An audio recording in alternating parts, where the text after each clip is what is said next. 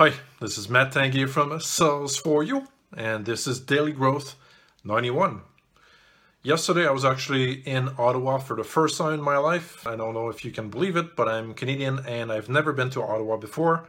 So it was a beautiful city, but too small, definitely boring. I would not want to live there. I'm definitely happier in Montreal. I would probably live in Toronto as well, but um, yeah, Ottawa was, it's pretty. You know, the parliament is definitely a must see. But other than that, it's um, not super interesting, in my opinion. If anyone watching this is from Ottawa, I apologize. I don't have a very positive outlook on the city. But you know, I had a good time discovering the city. And um, that's it. I'm happy in Montreal. Today, I'd like to talk about video marketing for your business. I recently did a live AMA with David Feynman and Zach Medina from Viral Ideas Marketing. And I took some notes from the AMA, which lasted about 30 minutes. And I went back to it and basically extracted some notes that I'd like to highlight in this uh, daily growth. I'll just mention a few elements and then if you want to go through the text notes that I'm going to put below, go ahead and do that. It's basically a summary of the Ask Me Anything video.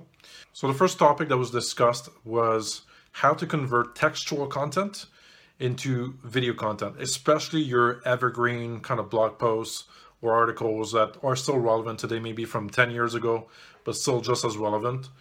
So it was mentioned that by 2020, over 80% of the world's traffic is going to go to video. So you should convert your evergreen content to either animated or sizzle or production videos. I didn't know what sizzle videos are. They're basically promotional videos. Second point was to measure the impact of videos on your bottom line. So you should definitely add a Facebook pixel to your site. You should measure the watch time, the total watch time. And you can break up your videos into Instagram stories, which are getting a lot of traction right now. Number three, we discussed Facebook versus YouTube. Look for what people are searching for. Actually, that's one of my next steps. I've been producing a lot of video content, but I haven't really done any proper research, market research as to what people are looking for, searching for, and then create content specifically for those. Facebook is prioritizing video over other types of content right now, and it is pay to play. So you need to be willing to invest some money into gaining views and attention on your videos. Number four, we talked about LinkedIn and how it is cost effective. And you can post your videos natively or post a YouTube link until now, you haven't really been penalized by LinkedIn for posting YouTube links, just like you would on Facebook. That's actually debatable a little bit because I recently noticed that when I posted a YouTube link, when you tried to view it, you clicked on it, it would bring you to YouTube instead of playing it natively. So I think the next step is going to be for YouTube to penalize you for outside content and encourage you to post native content. But we shall see. Number five, we talked about the impact of each platform. So figure out your audience and then create content specifically for your audience once you know them. You definitely want to share your content on multiple platforms, leverage retargeting. You want to optimize your YouTube content for search mostly. And overall, you need a distribution strategy. Okay, number six, how to optimize your video. You definitely need to have a good description and add captions. Add also some relevant tags and on Facebook, thumbnails and captions are crucial. And on YouTube, you should have long text in your description.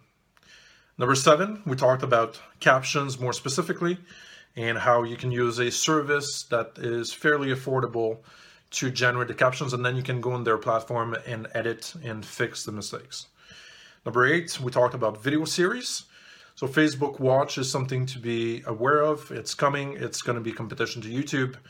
Uh, it is difficult to get on there. I think that right now they don't accept any new shows, but you should look at what's popular on there and try to create a series that resembles that same format.